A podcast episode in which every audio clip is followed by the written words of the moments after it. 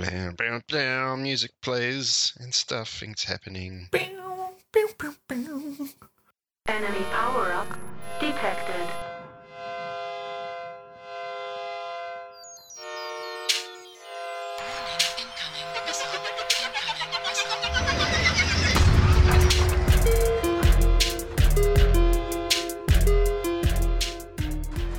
This is Incoming Missile, a MechWarrior Online podcast. Alright, Mech Warriors, welcome to today's episode. This is Cosent Indigo, uh, and today Captain Cat and I will be bringing you some of our key takeaways from MechCon 2018.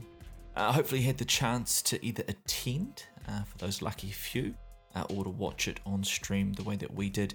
Uh, but either way, it seemed like an amazing event, uh, full of some awesome people. I mean, someone even got married there, which was pretty awesome.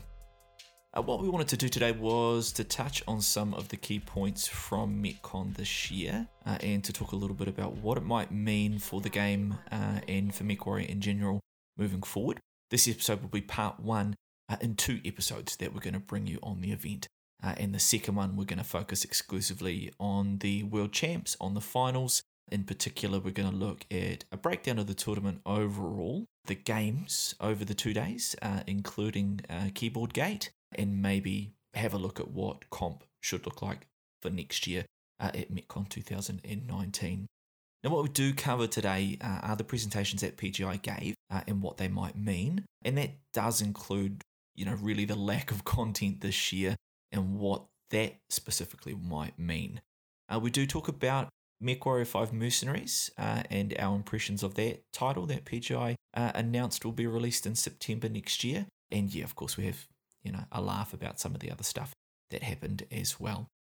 Uh, we did want to point out that we won't be covering or giving a breakdown um, of the new PGI original mech that was announced, the Corsair, uh, or the holiday bonus that uh, they announced either.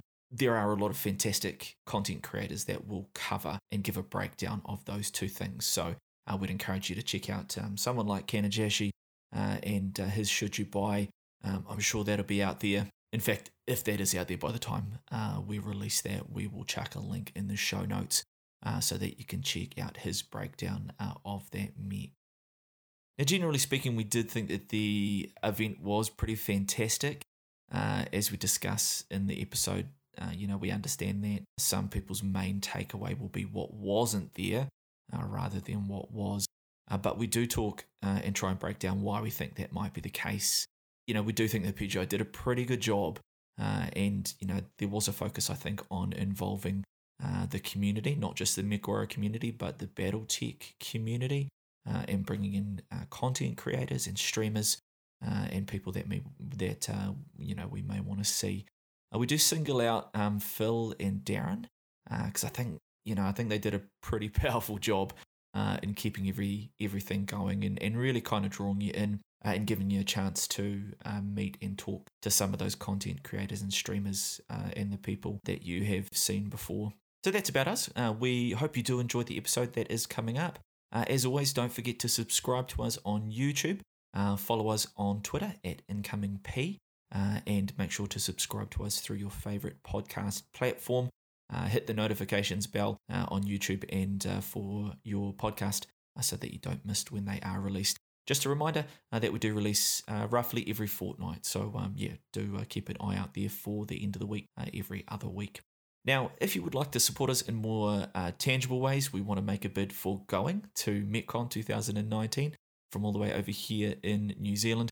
Uh, so, if you did want to help us with that, then do check out our, our Patreon page at Incoming Missile there and help us to get the ball rolling. And also, don't forget to check out Nerdy Absurdity on SoundCloud. He's the guy that uh, helped us with our intro music, producer of some fantastic beats. So uh, we'll leave the link for his SoundCloud account in the show notes, and we would encourage you to get along and have a look at him as well. Right, that is enough from me. I've just worked out that I might have to redo this intro because I think my keyboard's not working.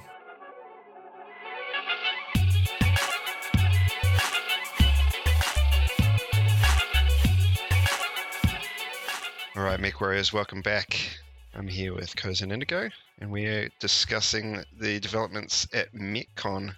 And like we said up front, I mean, pretty sparse this year in terms of announcements for MechWarrior Online.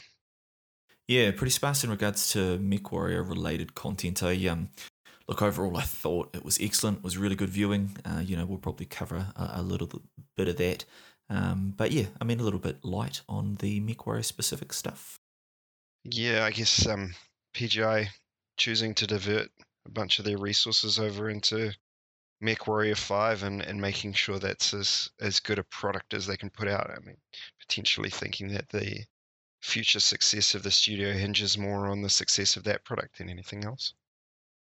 Yeah, yeah. I mean, if we tackle that topic to begin with, you know, there's already stuff on Reddit and there's already um, stuff on the forums, I guess, about the lack of content. But um, oh, look, it's it's got to be, man. They've got to be sending or putting uh, most of their resource into making sure that MechWarrior Five uh, is what it needs to be. Uh, you know, what are we talking? Ten months um, that they've committed to in regards to releasing that in September 2019. So yeah, just a bit over. Yep. Yeah. So I mean, you'd have to think that the the lack of kind of uh, major commitments to MechWarrior Online is, you know, less we don't want to do stuff with MechWarrior Online and more, you know, there's lots that we need to do with uh, MechWarrior 5.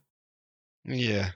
I, I know that um, we had discussed before uh, MechCon the possibility of an, an announcement or a teaser trailer at least for MechWarrior Online 2, which I'd actually been expecting. I'd go as far as to say I'd been predicting that.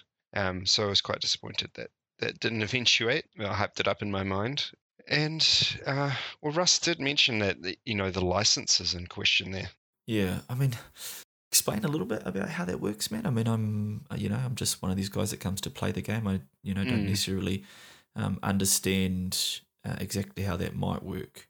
He talked about um, right. talking to Microsoft about Xbox and the console crossover, of course. But the licensing side, how does that pan out? Yeah, so obviously BattleTech and Catalyst Game Labs developed uh, the you know underlying infrastructure and lore and things like that for for the BattleTech universe. And then at some point, Microsoft acquired the IP to create MechWarrior games and created a bunch of content, and they own that IP. And so anyone that wants to make MechWarrior related stuff has to have a license from Microsoft to do that which PGI acquired before developing MechWarrior Online.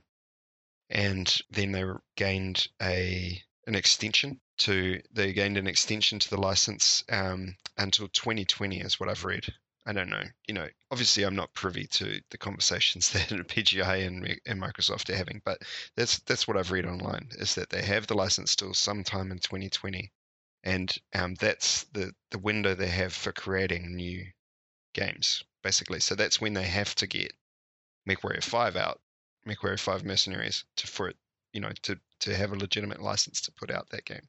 So it makes sense that um, if the focus is on MechWarrior 5, that um, you know they don't necessarily want to bite off uh, MechWarrior Online 2, because when that would be delivered might be post the period that their license runs out. So they need to make sure they get a new one before they can commit to the to the next version of MechWarrior Online.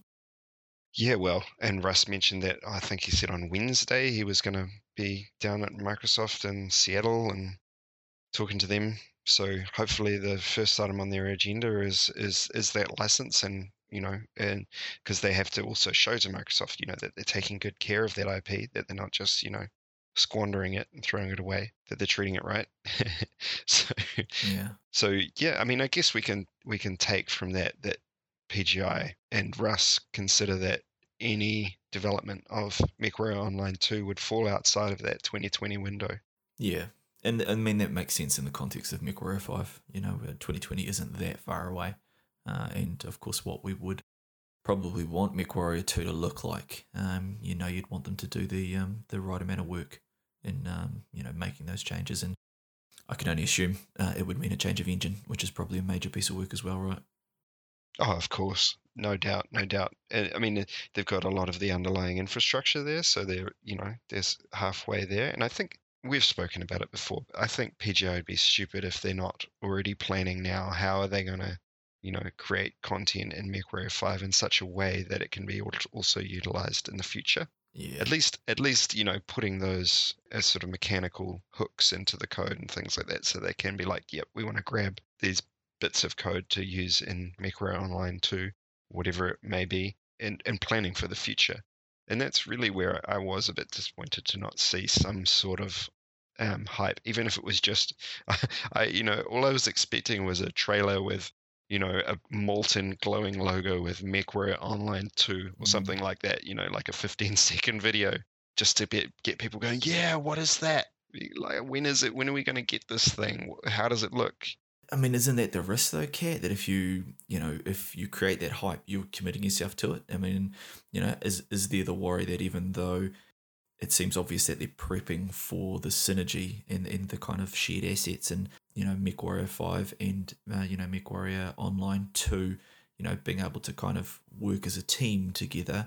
I mean, if you commit to it now, who knows what's happening Mm. with the licensing and all that kind of stuff, or you know, maybe even MechWarrior Online Two will depend on the success of MechWarrior Five. Yeah, and I I think that that if if the fact that they wouldn't have a license is in question at all, then it doesn't make a heap of sense for them to say yes, we are definitely doing this thing. Yeah. However, that being said, I think the MechWarrior community is starting to lose. And I mean, the, there's a bit of a groundswell in opinion towards people who are sort of losing confidence in the product, and and I think that that would inject, you know, to, to know that there was a future for this game would obviously might keep people playing a bit longer to be like, well, this isn't a waste of my time to be playing this game. There is a, you know, there's going to be more in the future someday.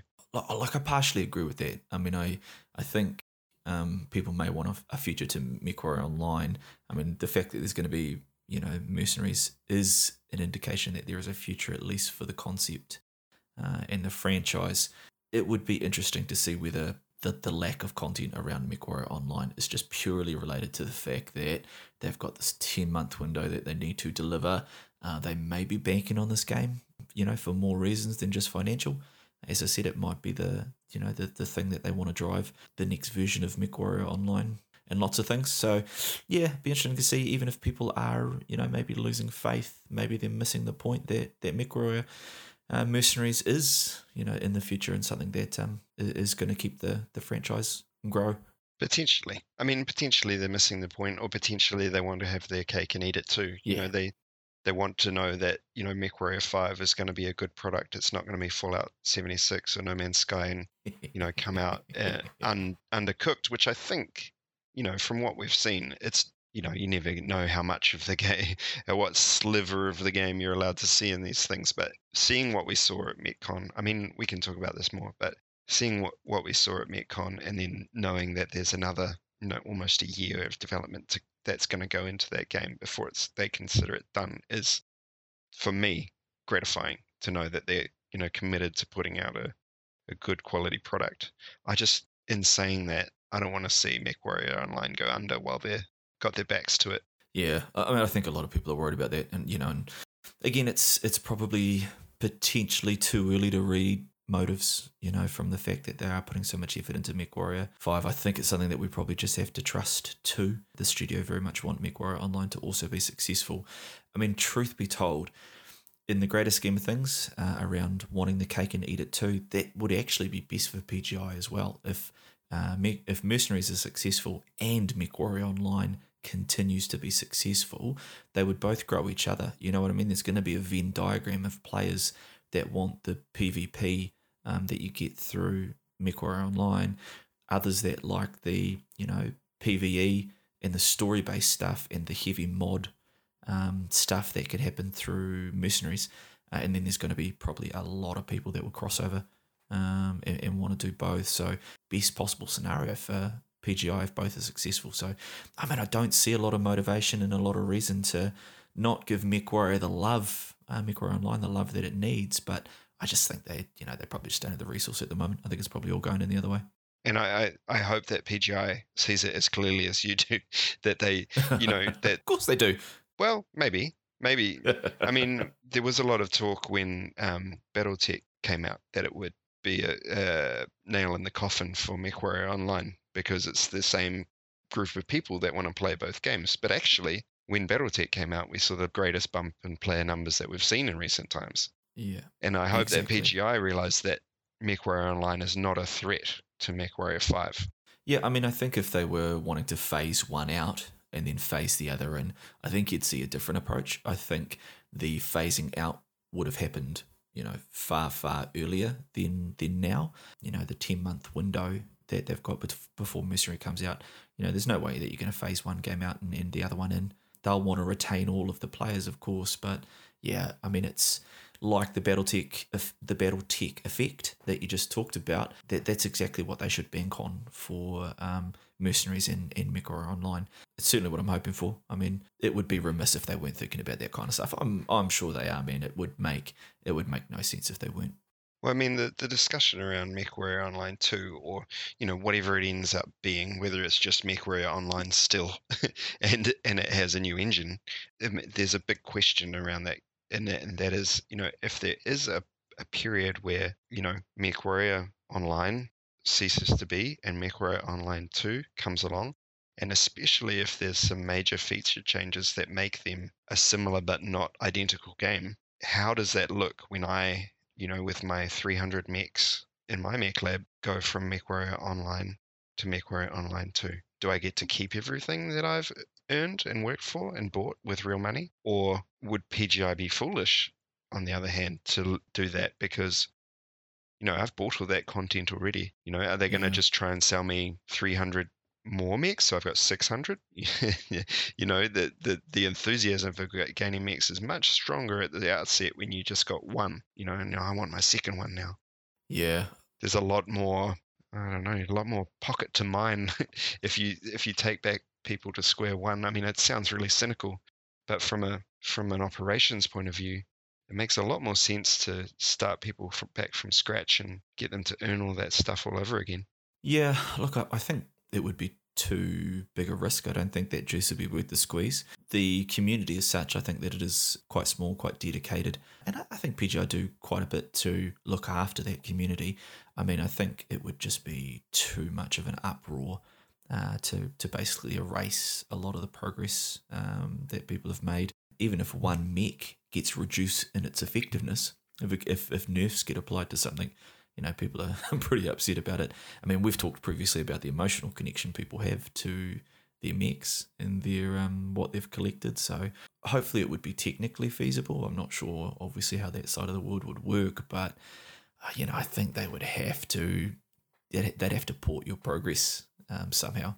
I mean, it's not. This isn't the first time in the history of gaming where a version one game with a lot of grinding has died, and a version two game has come along and replaced mm. it, and you start fresh. I mean, we've got to think about the timeline as well. What if MechWarrior Online at some point in the next year, say, player numbers get to the point where it's unsustainable to, you know, because the let's say the wait times take too long. You know, it just takes too long to find a game when you're searching, and that sort of snowballs. There's just not enough people playing.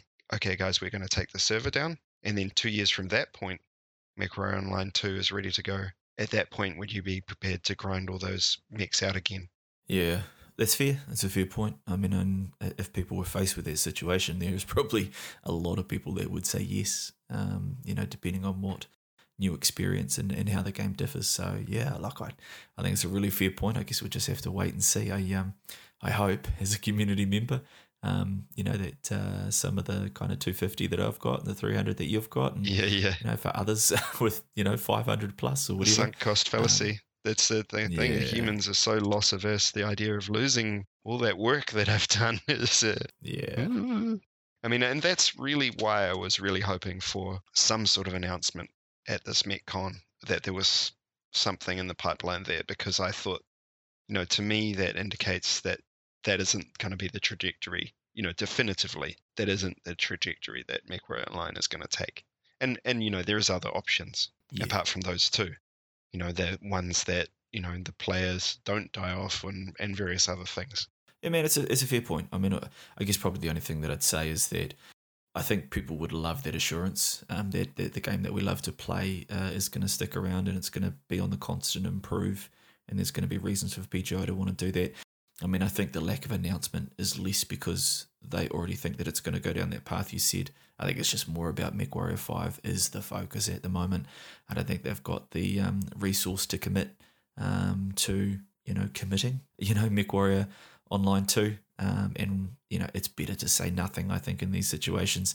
And yeah, I mean, there'll be conjecture. That's what we're doing at the moment, a bit of conjecture. But um, I guess we will probably have to wait and see how MechWarrior 5 pans out. And hey, MechCon uh, 2019, that might be where you're getting that exact announcement that you're hoping for. Yeah, or even before. We don't have to wait to MechCon to make an announcement like that. You can, you know, six months down the track when uh, MechWarrior 5 is well in its bed, you know, just uh, all those finessing things to do, you can, you know, start working on a trailer for MechWarrior Online 2. Maybe the license gets sorted out early. I think Yeah. I think that it will there's benefits beyond just my peace of mind for for knowing that there's something in the pipeline. People will keep Yeah. playing the game for longer, I think, if there's if if they know it's got a future. And look, I think it's important to keep in mind that um, you know there'll probably be a lot of conjecture and, and salt out there around that, and the salt or you know people worrying about the lack of announcements does reflect that people love the game. You know, they they want it to continue, they want it to continual improvement. So.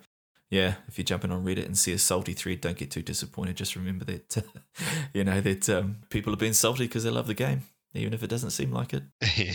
I'm laughing because it, it's it's just making me remember that that abortive announcement thing where they got you know Russ and and and Chris on stage and Paul and then and then Russ was like, okay, Paul, let's tell tell the crowd what's next for faction Yeah. play, and Paul's like, I'm so Oh. tired.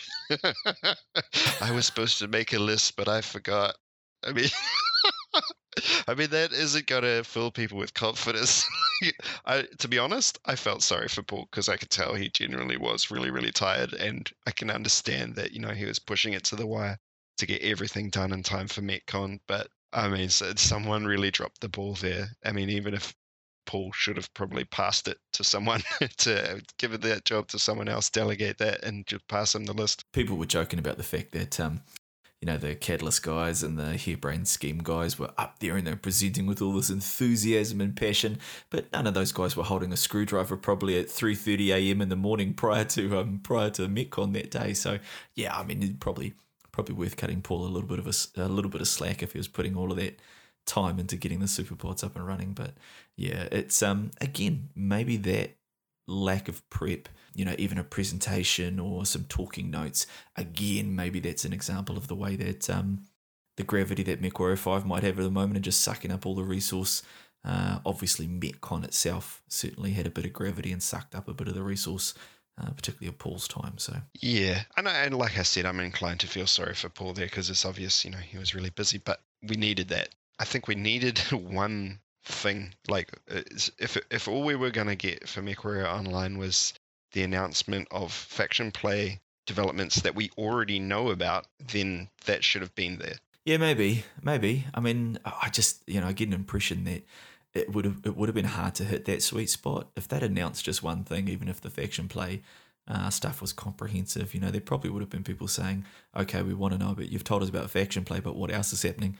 You know what I mean? Sometimes it's a damned if you do, damned if you don't. You're very forgiving. Yeah, You're very forgiving. Yeah, I just look. I I got the impression um, from this MechCon that there was a lot happening behind the scenes. Um, you know, obviously I have said it about a hundred times, but I think MechWarrior Five was probably soaking up um, a lot. And like I said from the outset, I, like I, it was a good MechCon. I think you know, I I think a lot of us were looking at the Twitch stream longingly and wishing that we were there to kind of enjoy the fun you know, it seemed like there was a good spirit there and the larger venue and all that kind of stuff. And, you know, whilst the announcements uh, weren't perhaps what we hoped, at least it was reflected that the effort they'd put into making MechCon special for the people that were there and even the people watching. You know what I mean? The um, I think the stream was was uh, much better this year. The mods were good. Yeah, I, I think it was at least a reflection that they'd work the work they'd put into making MechCon good uh, was there.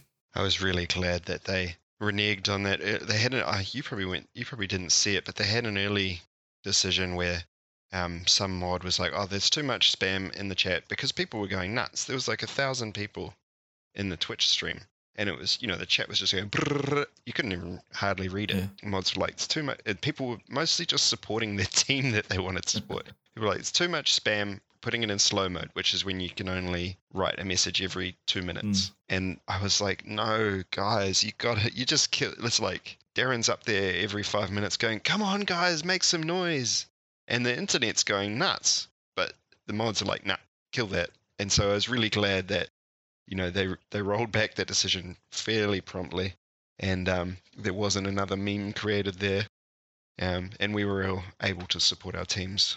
Yeah, and look, I think the the fact that the spam wasn't too too bad, the copy pasta wasn't the copy pasta didn't kind of derail um, the chat this year. I think was probably a good sign uh, that uh, that you know it was being watched and viewed in pretty good spirits. And I mean, the mods uh, do a valuable job. Thank you to the mods. Like, you know, there's plenty of awful stuff that does end up in the chat that does need to be just culled straight away.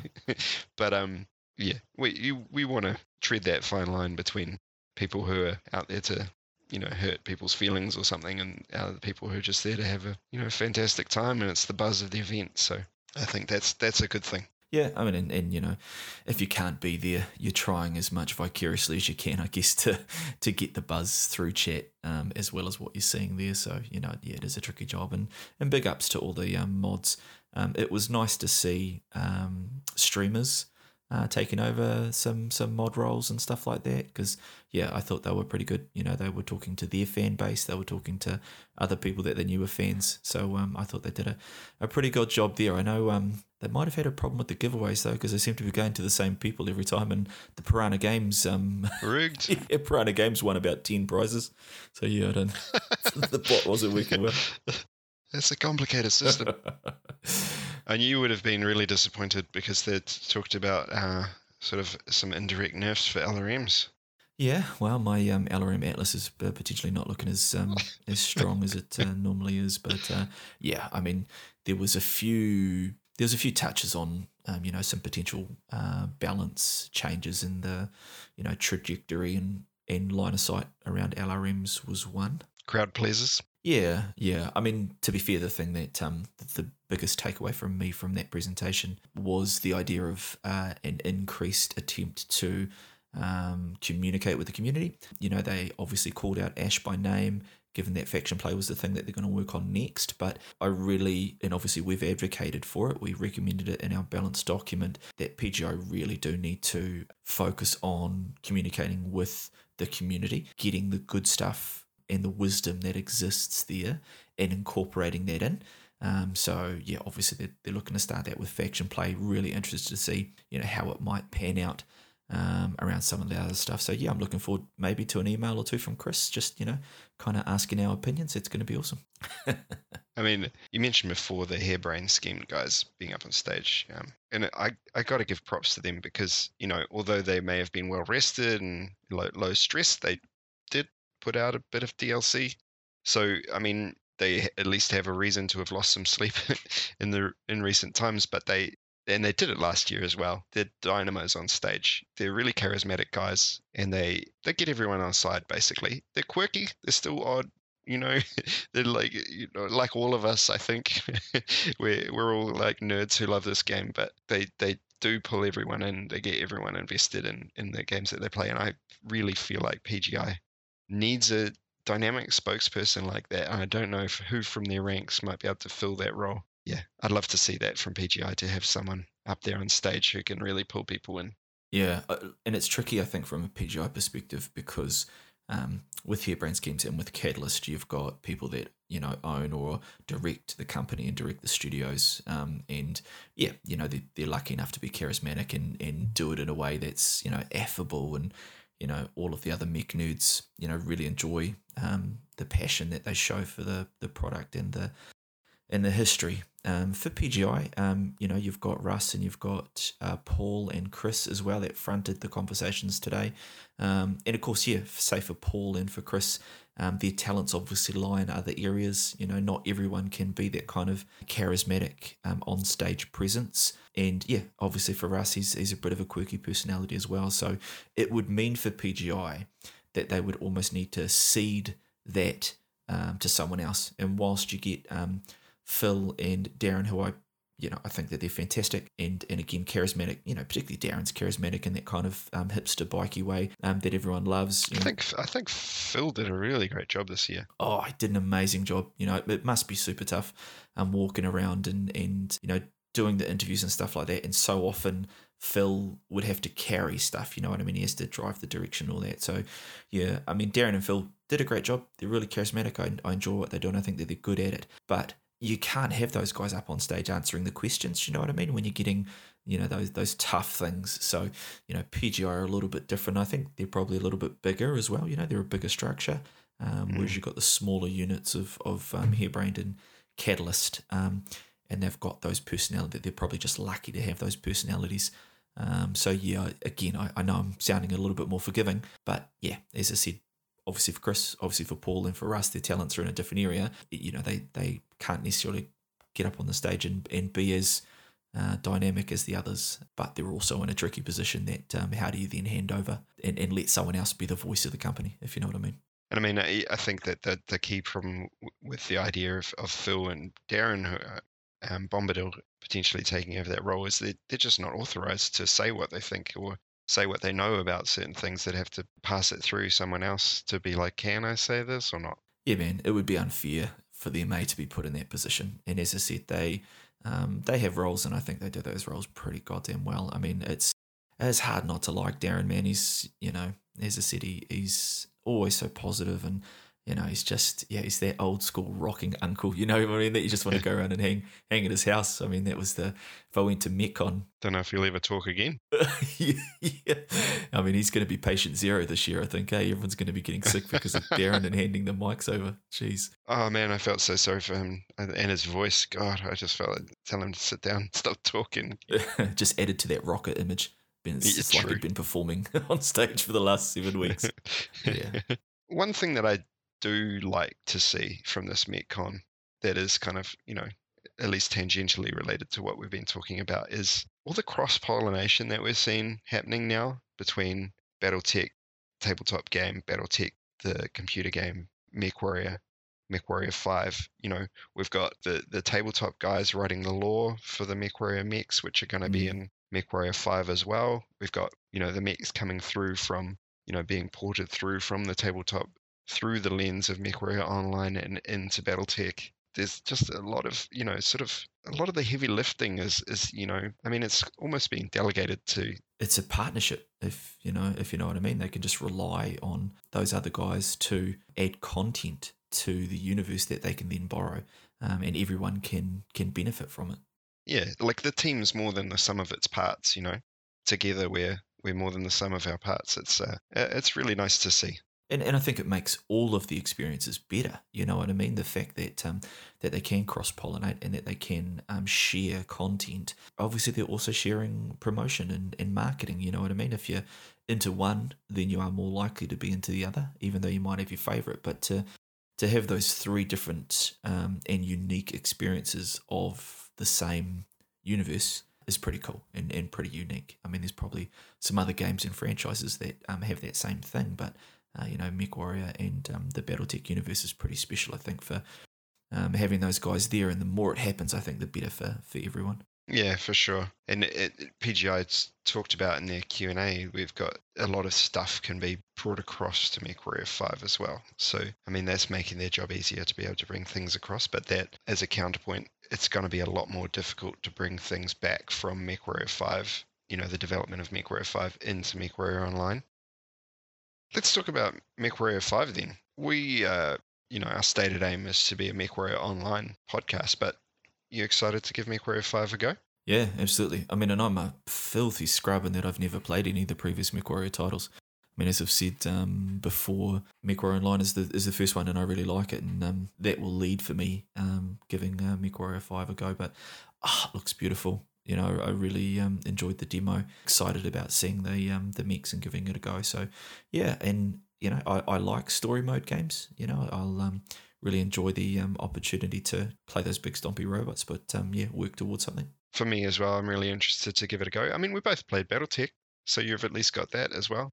Very true, very true. And um, yeah, obviously, MechWarrior Online led me to BattleTech, so there is, yeah, for a consumer like me, um, you know, that just supports the fact that um, you know these other related franchises and game modes can um, can bring into these uh, these other games. And yeah, I um I think MechWarrior Five will be a similar experience, but a different experience, and that's what I'm kind of looking forward to testing out the same way that BattleTech was. the idea of playing with your mates is, is kind of appealing as well, even if it has to be versus AI. Yeah, I think it's got a huge appeal. I mean, as long as they do a good job with the AI, and they talked a little bit about that, didn't they? About you know putting some more work into it. If they can make that AI on point and um, challenging, playing with your friends, doing anything is awesome. But if you can play your favorite game um, and and have a good challenging experience, that's yeah, it's going to be a real winner. I mean, particularly when you start to open it up to modding, you know, and if community, if the community can start to create AI and story stuff that you can then go in and play with your mates, that's going to be awesome. Yeah, and we, we've seen it from BattleTech, which only has sort of limited modding support in a way that you know they've got whole new story arcs and mechs and weapons and you know whole different rule sets to the way that you play the game or the RogueTech and, and the like you know that that just gives you a glimpse of the kind of thing that we could see for MechWarrior 5 you know the basically the content for the game starts writing itself. Yeah sure does. I mean um, if you can uh, have the community involved at that level uh, you know you're going to increase the passion for it you're going to increase the passion for the franchise i think as well so yeah I'm, I'm looking forward to it man i um I enjoyed the demo and um, you know the kick-ass looking king crab and, and all of those things. So yeah, that should be good. I think one thing that we didn't see in the demo was was any kind of melee, which is obviously something that's big in BattleTech, like the DFAs and the you know the punches in the face type stuff. Yeah. That's that's missing from MechWarrior Online because I mean I totally understand that it's you know if I'm playing on a 200 millisecond ping from New Zealand to a server and wherever, um, or, or, more, that when I punch that guy, he's uh, from zero meters, he's going to be long gone from his perspective. So it's going to be frustrating to get his cockpit punched out when he's you know 50 meters away from me. You know, I mean that, that there's less of an argument for that when it when you're playing versus AI. Yeah, I hope we see it. I think it would be a um a pretty awesome um, experience. There was a lot of um hype about the Hatchet Man and um, just about the Hatchet itself. Yeah, yeah. Um, you know, so you can see how people just kind of love that almost visceral you know, robot versus robot experience. So yeah, I'm I'm hoping it's there uh, in MechWarrior Five because yeah, I think that'll be a ton of fun. You know, it gives you if nothing else, it gives you something to do when all your weapons have been blown off, right? You can you can still punch people in the face. yeah, good on Harebrained Schemes for making some of their own content as well. And I, I don't know if they got Alex involved, but it, it does look like it fits in with the canon. You know, it fits in with the other mechs. I mean, it, I, I like to think that they maybe you know pass it under Alex's nose because he's you know, God in my eyes. He's a he's a real guru for this game.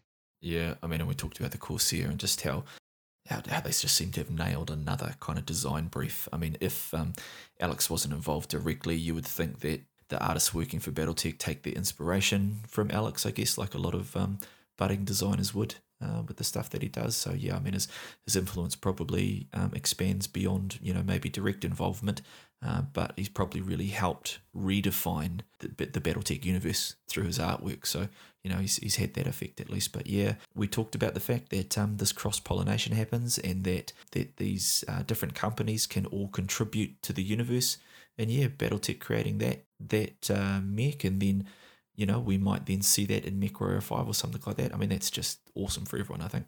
Yeah, I think uh, Alex should be really proud of the body of work that he's created, and and like you said, he's really redefined the look of of what MechWarrior and BattleTech is. I mean, we even saw, I don't know if you're watching the stream at the time, but the Catalyst Game Labs, you know, models that they're putting out are much more in line with what we see in MechWarrior Online. So, he, you know, basically he's from off his back and inspired by the original source material, of course. But you know, a lot of it has come from Alex. That this is what MechWarrior looks like now. He should be really proud of that.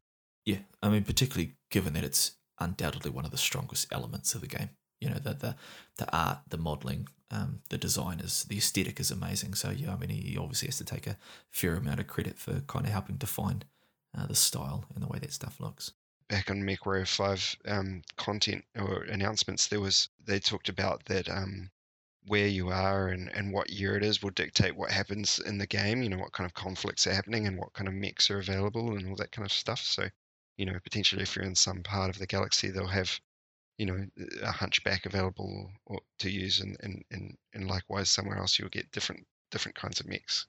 Which I think is eh, yet another indication that PGI are cross pollinating from the success of Battletech because that is something that they really nailed to show a MechWarrior game with a story that you know operates out of the It, so it has a verisimilitude that it takes place within an active galaxy of and and you know planets with you know various competing factions and that sort of thing, and that's really you know something that's quite missing from MechWarrior Online. Is this you know who am I and and why am I here and what am I doing kind of thing. Yeah, I, think you've hit the nail there, man. And, and BattleTech, I think they they've learned that lesson a little bit as well uh, about you know you can have a sandbox, but uh, you need to get people engaged and you need to get people understanding why they're there and what they're working for.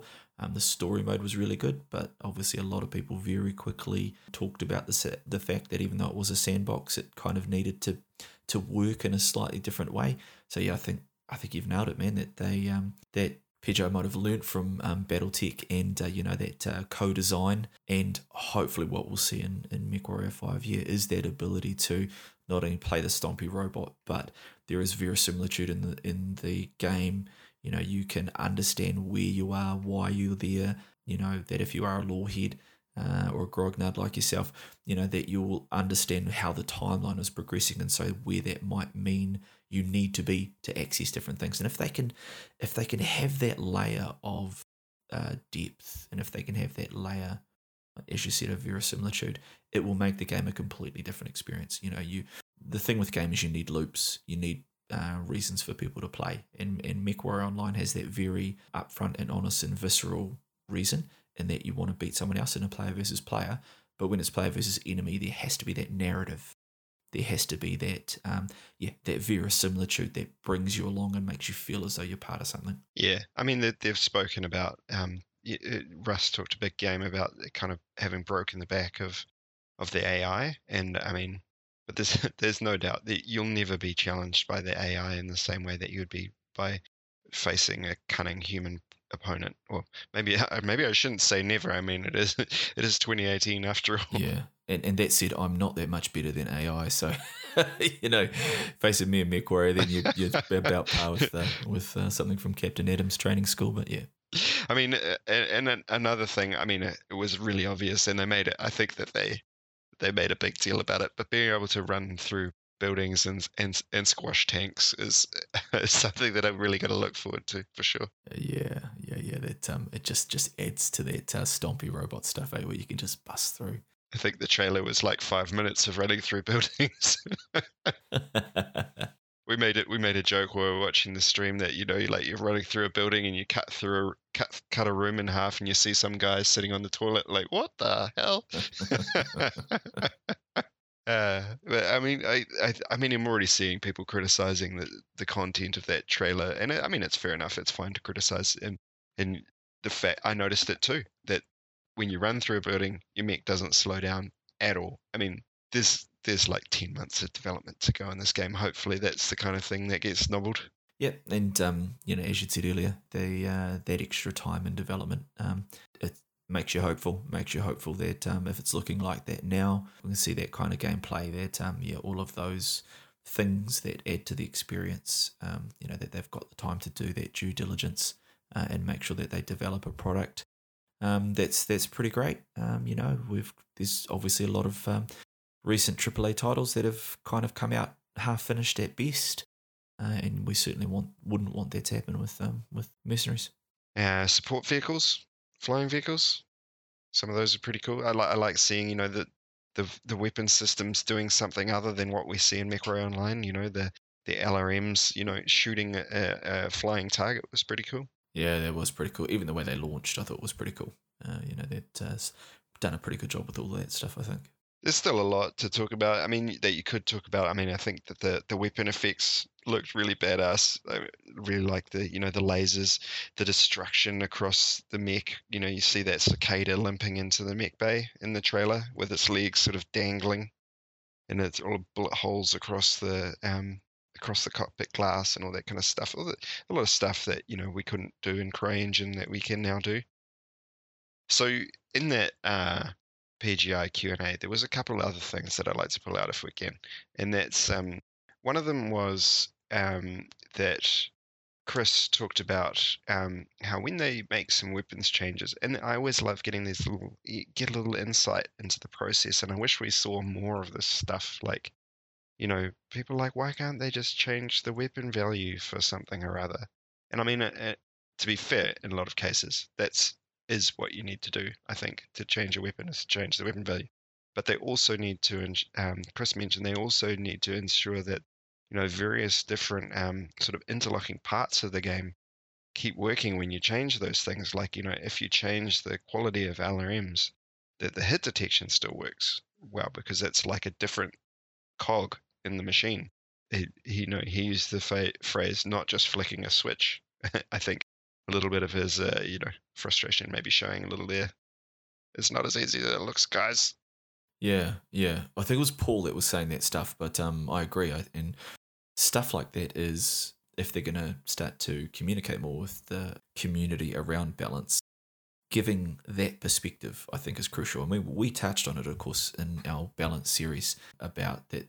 You know, to make any single change, there are these downstream things that will happen because of the change, and of course, there's all this work that might need to go into making the change. You know, a simple weapon value change again might require you know 20 uh, developer hours or 20 business hours because you've got artists and all this other stuff that might need to be involved. But yeah, if they opened the window or opened the pulled the curtain back a little bit more on some of that stuff, I agree. I think it would be an awesome way to to give some perspective, not only about what they have to do, but if the community are requesting change, they can then factor that into their thinking to say, mm. you know, hey, we'd like this change. We understand that it would require this much effort. So we'll put that in perspective with the type of changes that we're hmm. requesting.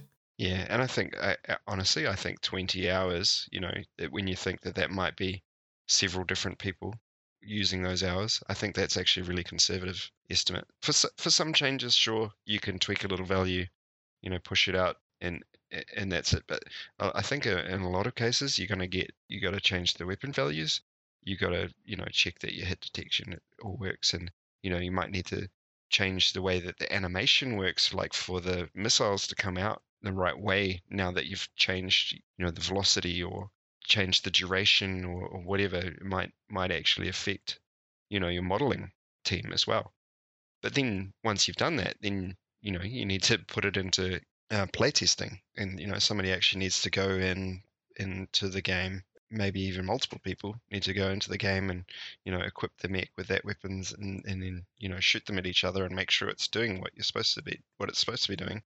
And maybe even if if you're doing a really good thorough job of it you try and break it somehow by you know equipping 16 of them or whatever. Yeah stress testing yeah. You know try and find a way to make the system break.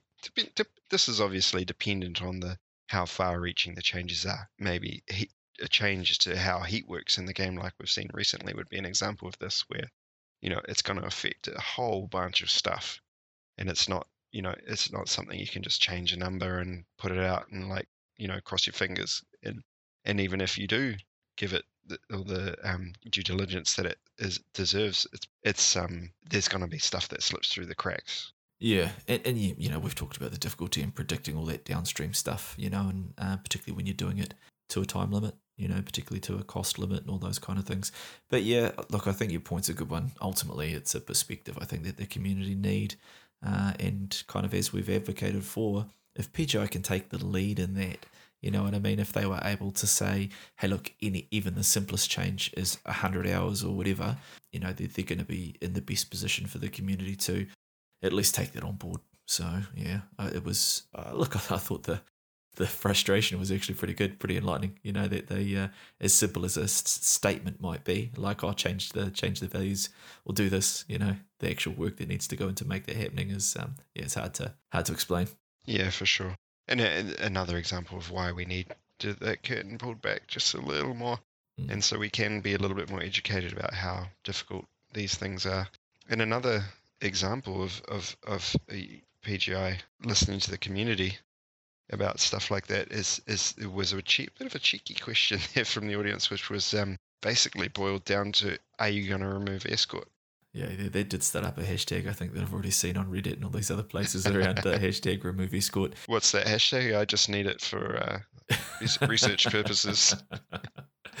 yeah, well, look, I mean, Russ was was pretty honest. You know, he said that they had um, considered and that they possibly kind of backed off um, doing it earlier. You know, he talked about uh, even incursion uh, and the fact that they were going to make it uh, asymmetric, and they they went with a, a symmetric view, um, and it just meant that people came to the middle and skirmished. So, yeah, I mean it's um it's a shame I think uh, that uh, escort maybe hasn't um, either been put on cooldown um, until for for longer. You know, it, got, it was taken out for a little bit, but yeah, I mean, not everything's going to hit. You know, hopefully they aren't scared to to pull the trigger on some of that stuff and and um, you know at least put it on hold uh, until it's doing what they want it to do. But no one likes escort man unfazed talked talked about um, being in games where he's actively agreed to team killing the the VIP. So you know if unfazed is uh, he's he's pretty straight up. So you know if he's admitting to it, you know that it does happen. So yeah, I I think they should pull the trigger on that one. It's a great op- great opportunity to throw the community a bone. Really, if they market, if they if they spin it the right way, to be able to say, look, again, I, I'm repeating myself from a previous podcast, but to say, we've heard you, we're removing escort, effective immediately. Thank you for your feedback. It's a great way to c- carry a lot of favor with the community. Yeah, I mean, if they're not going to make the Timberwolf great again, then uh, maybe second Well, second are. best would be removed. Yeah. It's on the train. It's on the uh, roadmap. They haven't got to it yet, man. We only spoke about it in a podcast like a couple of weeks ago. You know how long these things take. There's a lot more to it than you'd realize. Yeah, yeah, yeah. True. Good point. Good point. Yeah.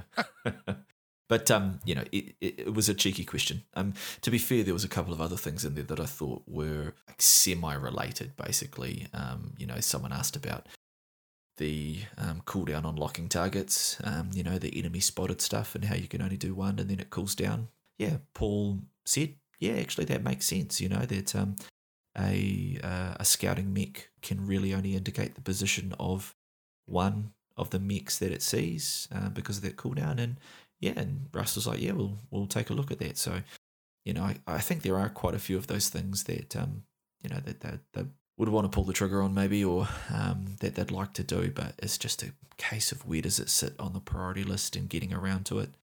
Um, Escort, I think, was a missed opportunity. That when the turn, when the time came around to make the decision, they decided to keep it.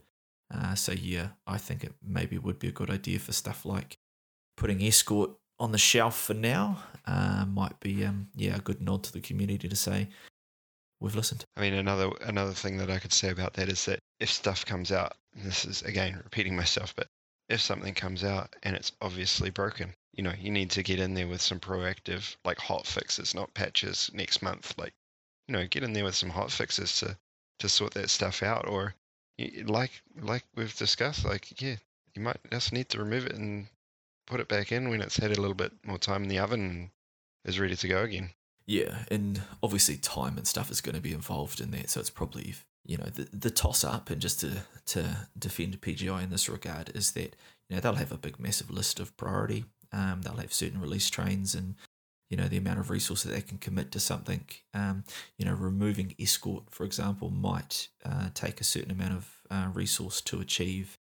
Um, or launching something else might take a certain a certain amount of resource to achieve there's also then the resource that's needed for those hot fixes and that, that stuff post it being launched. But it's almost like they've ticked that off the priority list and moved on to the next one. If they were doing all that hot fix stuff, it would mean that getting to the next thing would take longer. And that's kind of the toss up, really, is to say um, it almost slows the speed for which they can change.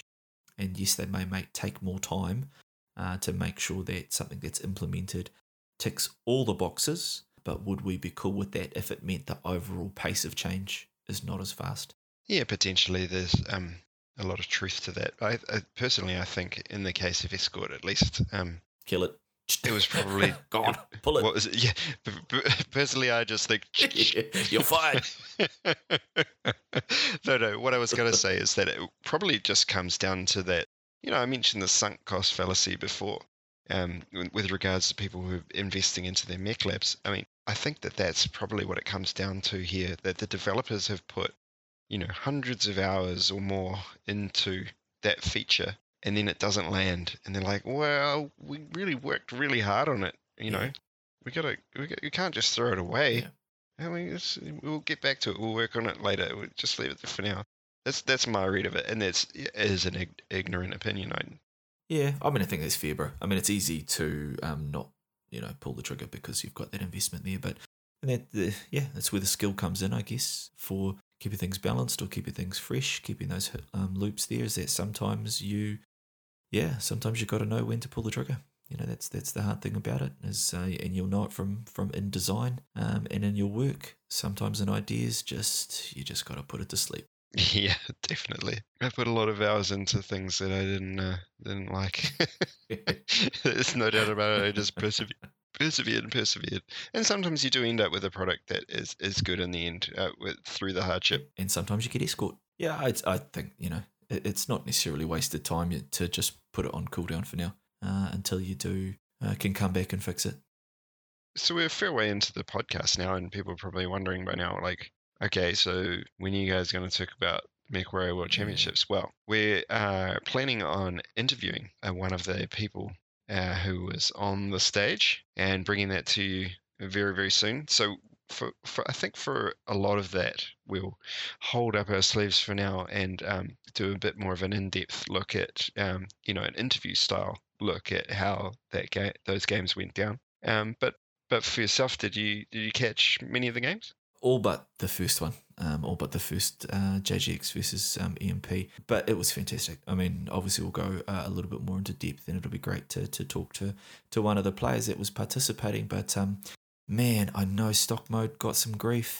But the games were great. I mean, um, the players were amazing, the teams were amazing, um, the strats were amazing. Bandit and MDM did a fantastic job um, casting. Yeah, I, I thought it was really, really good. I mean, would have been nice to see a um, greater variety of maps, uh, but like I totally understand the idea that you probably want to master the strats for a couple of maps so that you can spend more time mastering those um, those strats. And if you can map ban, that probably means that you're just going to ch- ch- cross off two and then focus on the others. Bro, I think you're looking at your notes from 2017 when we, when every map was Canyon. Because in this in this one, we saw pretty much every map out of the five. I mean, we've, we've only got the five. I think the only one we didn't see was Polar Highland. We had Grim a few times, Canyon a couple of times. I think we only saw Caustic once. We had Rubellite mm, once or twice, depending on your point yeah, of view. yeah, yeah. Once redacted. Yeah. Was there one more? Mining. We're missing one. Oh, mining. We never saw mining, which is which is really interesting actually, because that's the, usually the go-to for you know, apart from Canyon, the one that people go went to in the past. I thought the culmination of the tournament was fantastic. You know, Eon taking the victory. I think a lot of people were supporting Eon, and they they were certainly a juggernaut. Um, but I guess the, the the best thing about it was to see such a fantastic finish to a tournament structure that was much maligned, to a format that was pr- probably pretty tricky for those fantastic players, certainly tricky for us kind of um, comp players that are uh, kind of at the other end of the scale.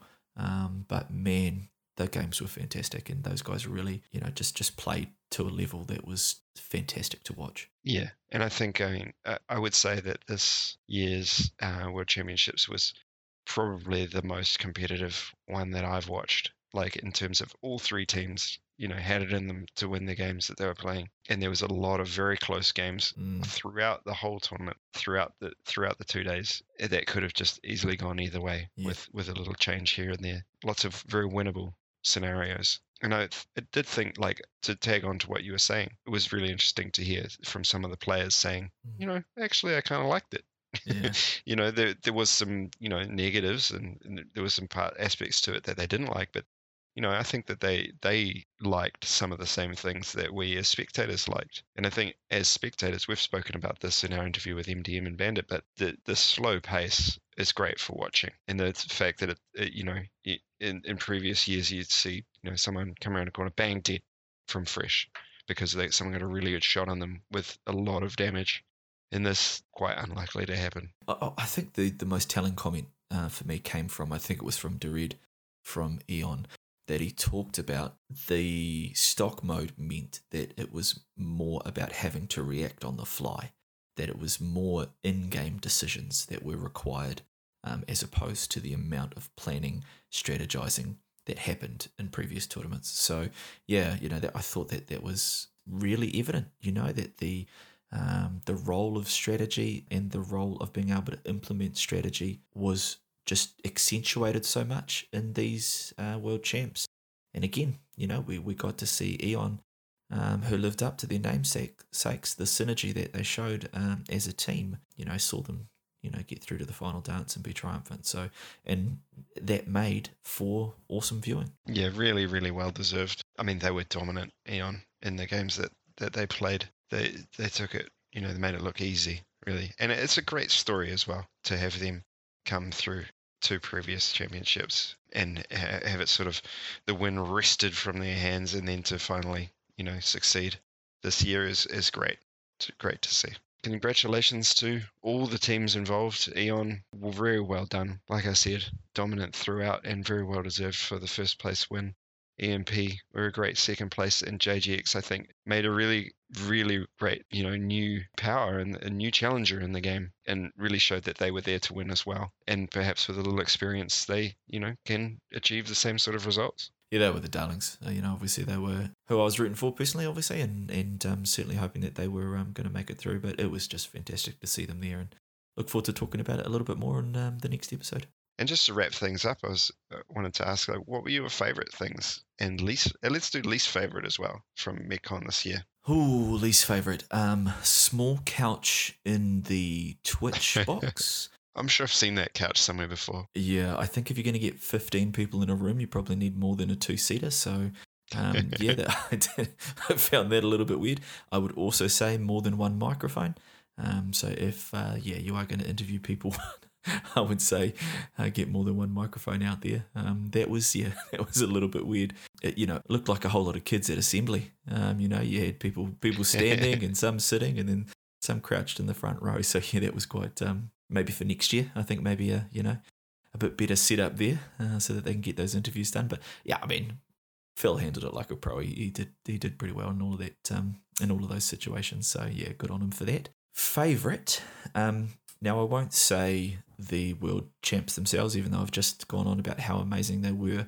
You know, my favorite was seeing the streamers and the VIPs. You know, it was awesome to hear them talk, to see, you know, for a lot of them, obviously, we see their faces, but um, often you just see their faces and their shoulders.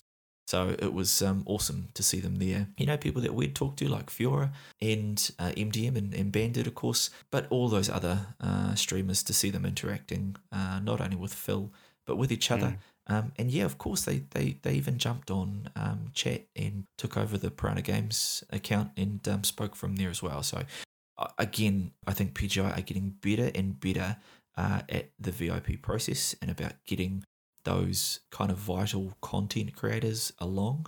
Um, so, it was awesome to see them there. And yeah, I hope um, that that is something that grows. I hope that's something that they can continue to do and bring more and more in. Um, but yeah, very much uh, enjoyed seeing. I mean, and uh, got to give shout out to Unfazed, looking absolutely stunning. To everyone else is in cosplay, and he turns up looking like he's just come from a job interview with Microsoft. He is, man, he was set, he's setting the bar high. So yeah, no, he was. Um, it was good to see all those guys there, and and um, yeah, as I said, hope to see uh, more of that again next year. How about you, dude? What's um, what about uh, your favorite and uh, your least favorite moments? Well, I mean, I think for my least favorite, I've got to go for the uh, PGI presentation from MechWarrior Online. Like, just because, I mean, I know we've spoken about it and there's, there's good reasons, I'm sure, but I mean, I'd set my expectations so high for what was going to be there and it wasn't there. And then the what was there was just such a shambles. Him some slack. I mean, I got to be honest. I got to be honest.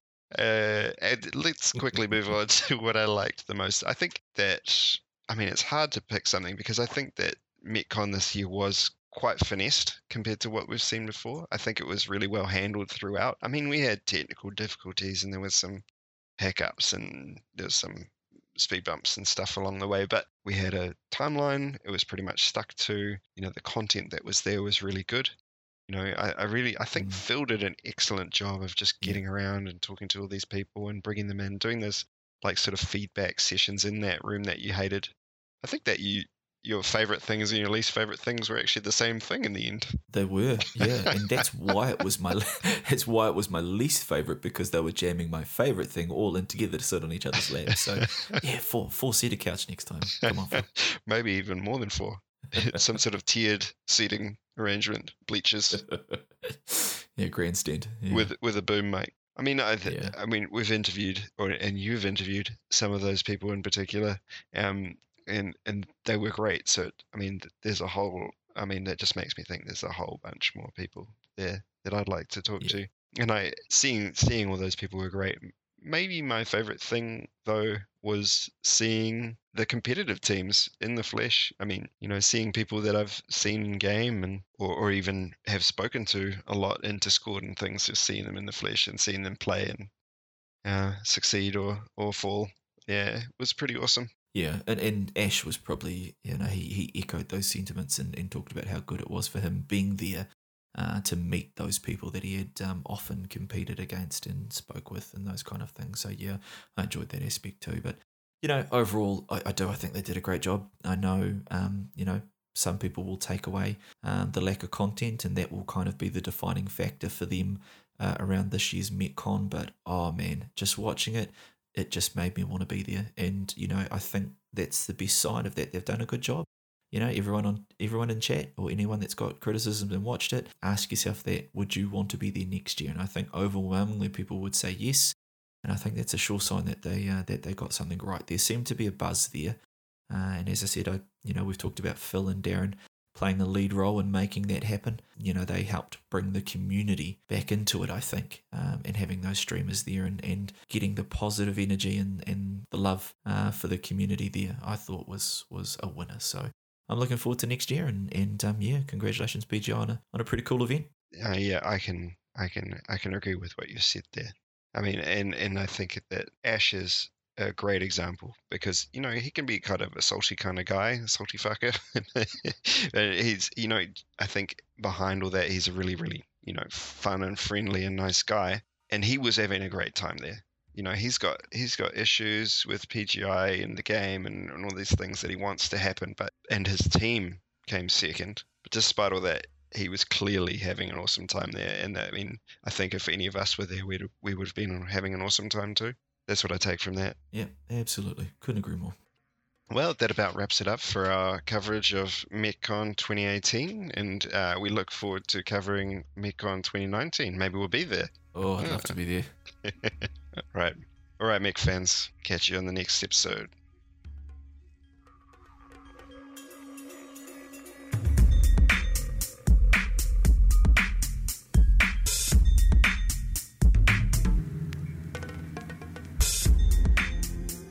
If you did enjoy this content, then please consider supporting us. You can do this in a multitude of ways, including subscribing to our podcast on your favourite podcast platform and leaving reviews, as well as subscribing to us on YouTube and liking our videos. You can also support us by sending us feedback either through comments, tweets, or directly through email. Tweet and follow us on Twitter at incomingp or email us directly at incomingmissilepodcast at gmail.com. You can also support us directly by becoming a patron or sponsor. You can find us on Patreon at Incoming Missile Podcast and choose one of three tiers of support. Patrons not only get mentioned on the podcast and get access to exclusive content, but can even join us as a guest host on the podcast. You can also opt to sponsor an episode through one off donations, all of which will be used as giveaways for our listeners. So if you had a product, service, or content that you'd like us to mention, contact us to discuss sponsoring an episode. We hope you enjoyed this episode. We look forward to hearing from you. We appreciate you listening, and we'll catch you next time.